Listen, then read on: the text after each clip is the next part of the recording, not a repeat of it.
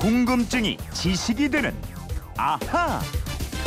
예, 궁금한 건 풀고 살아야 됩니다. 궁금증이 지식이 되는 아하. 오늘은 휴대폰 뒷번호 2201님의 궁금증입니다.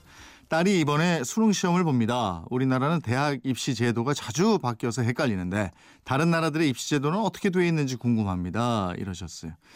예, 헷갈리는 내용을 뭐 이해하기 쉽게 정리해 드리는 사람입니다. 김초롱 아나운서입니다. 어서 오세요. 네, 안녕하세요. 예, 1년에 한 번 전국이 지금 뭐 초긴장 상태인데 아우, 예. 김초롱 씨도 수능 시험 세대죠? 예, 그렇습니다. 예.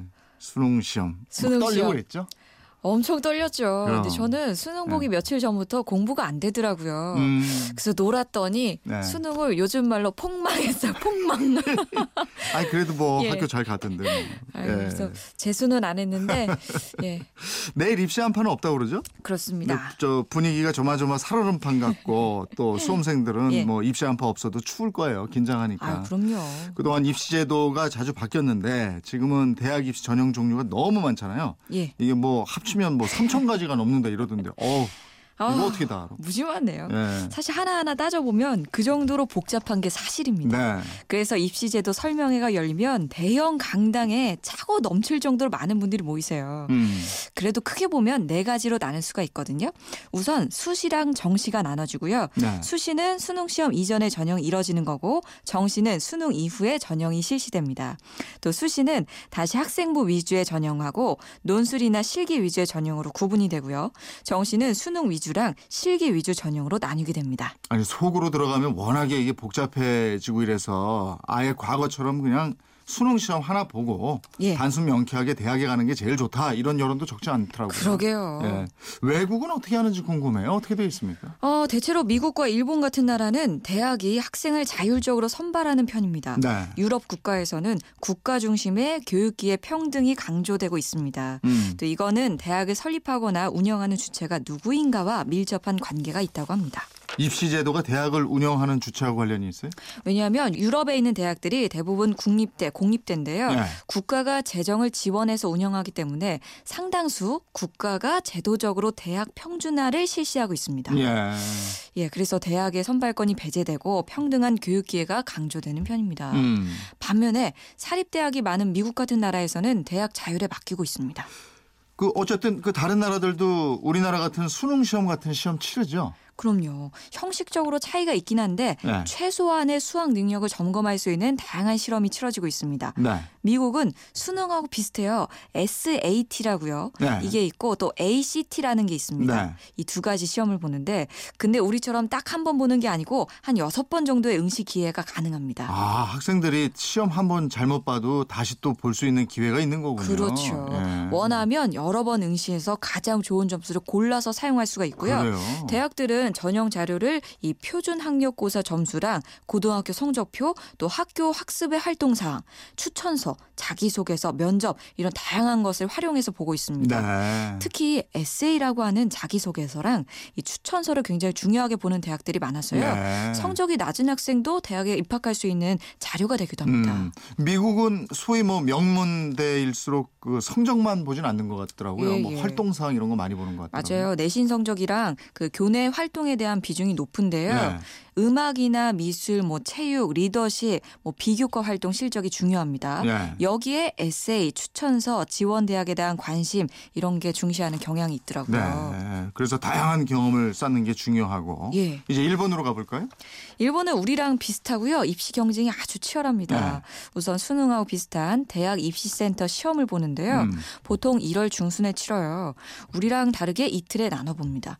국립대, 공립대의 7, 80%가 이 입시 센터 시험 성적을 중심으로 학생을 선발하고 음. 반면에 사립대는 절반 정도만 이 시험을 중심으로 뽑습니다. 사립대 지원자들은 이 센터 시험을 보지 않고요. 대학이 자율적으로 보는 본고사만 보기도 합니다. 아, 그러면 일본에서는 이 센터 시험이라는 게 필수는 아니네요. 그렇죠. 음. 센터 시험을 공통 1차 대학 본고사를 공통 2차 시험이라고 하는데요. 음. 이두 시험 결과를 어떻게 조합하느냐 전적으로 이 대학과 또는 학과 자율에 맡기게 네. 됩니다. 또 우리나라처럼 학교장에 의한 추천 입학도 있습니다. 음. 중국도 입시 경쟁이 아주 치열하다고 들었거든요. 아 그렇습니다. 6월에 가오카오라는 수능 시험을 보는데요. 예. 올해 가오카오에 응시한 수험생이 거의 천만 명에 육박했대요. 예. 이틀 동안 본 시험 결과가 6월 말쯤에 나오면 네. 7월, 8월 두 달 동안 순차적인 전형이 진행되고요. 네. 베이징 대, 뭐 칭화대 같은 명문대는 각 학과의 학생 모집 인원이 각 직할시랑 성별로 할당이 됩니다. 네. 중국에는 수시 전형이 따로 없기 때문에 칭화대나 베이징대 입학생의 경우 거의 대부분이 뭐 성의 수석이나 직할시 수석으로 채워지게 되는데요. 물론 최고의 명문 고등학교에서는 다수의 합격자를 내기도 합니다. 예. 이제 유럽 쪽으로 한번 가볼까요? 어, 영국에는 수능 시험이 없어요. 고등학교인 A 레벨을 2년 동안 다니고 졸업 시험 성적에 따라서 대학에 지원하게 되는데요. 학생이 선택한 세 과목에 한해서 졸업 시험을 보게 되니까 이 수능에 비해서 부담이 조금 덜합니다. 성적이 좀 떨어지더라도 추천서나 자기소개서를 통해서도 합격이 가능합니다. 이미 성장한 학생보다는 대학 과정을 통해서 성장할 수 있는 그런 학생을 뽑겠다. 이런 의도가 있습니다. 프랑스는 바칼로레아 이러던가요? 예. 모두들 이 시험을 보죠. 근데 수능 시험은 아니고요. 네. 고등학교 졸업 시험이에요. 음. 성적으로 등급을 매기지도 않습니다. 네. 단순히 합격과 불합격으로 나눠서 일정한 수준에 이르면 원하는 대학에 입학할 수가 있습니다. 네. 대학이 거의 평준화된 덕분에 줄을 세울 필요가 없는 거고요. 음. 이 바칼로레아는 주관식 논술 시험입니다. 예를 들면 역사가가 객관적일 수 있는가 이렇게 철학적인 문제를 출제하고요. 네. 시험에 불합격해도 재시험 기회를 주기 때문에 음. 합격 비율이 80%를 넘는다고 합니다. 네. 근데 여기도 고급 엘리트가 되기 위해서는 또 경쟁이 치열하다고 들었거든요. 예, 그랑제꼴이라고 네. 바칼로레아를 통과하고 2, 3년의 준비 과정을 거쳐야 어렵게 합격할 수 있는 국립 교육 기관이 있습니다. 네. 엘리트 중에 엘리트를 양성하는 교육 과정이고요. 여기를 나온 5%의 엘리트 집단이 프랑스를 움직인다 이런 얘기가 있을 정도입니다. 음. 독일은 어떻게 돼 있어요? 독일은 인문계 중, 중등학교랑 음. 실업계 중등학교로 나뉘는데요. 김나지움으로 불리는 인문계 중등학교 학생들을 아비투르라는 조, 졸업 자격 시험을 치러서 이 합격하면 원칙적으로 자기가 희망하는 대학에 입학할 수가 있어요. 네. 즉 제도를 통한 경쟁 없는 입시가 이뤄지고 있습니다. 음. 입시 제도가 입시 제도가 참 다양한데 내일 시험 보는 우리 수험생들 다른 예. 나라 학생들도 다 보는 시험이니까 다 보는 시험이지만 좀 다르니까 달라요 다르긴 예. 몇 번 더 볼 수도 있고 근데 우리 이거 딱 한 번이잖아. 예? 어떻게 보면 예, 좋은 그러니까 걸 제가 수도 마음 있는데 편하게 가지고 시험 보세요 하고 싶은데 예. 저도 그때 마음이 편하지 않았기 때문에 이게 하여간 컨디션 조절 잘해서 보세요. 이, 이 말씀밖에 못 드리겠어요. 예. 2201님 궁금증 풀리셨죠? 선물 보내드리겠고요. 이분처럼 궁금증, 호기심이 생길 때 어떻게 하면 되죠? 예, 그건 이렇습니다. 인터넷 게시판이나 MBC 미니 휴대폰 문자 샵 8001번으로 보내주시면 됩니다.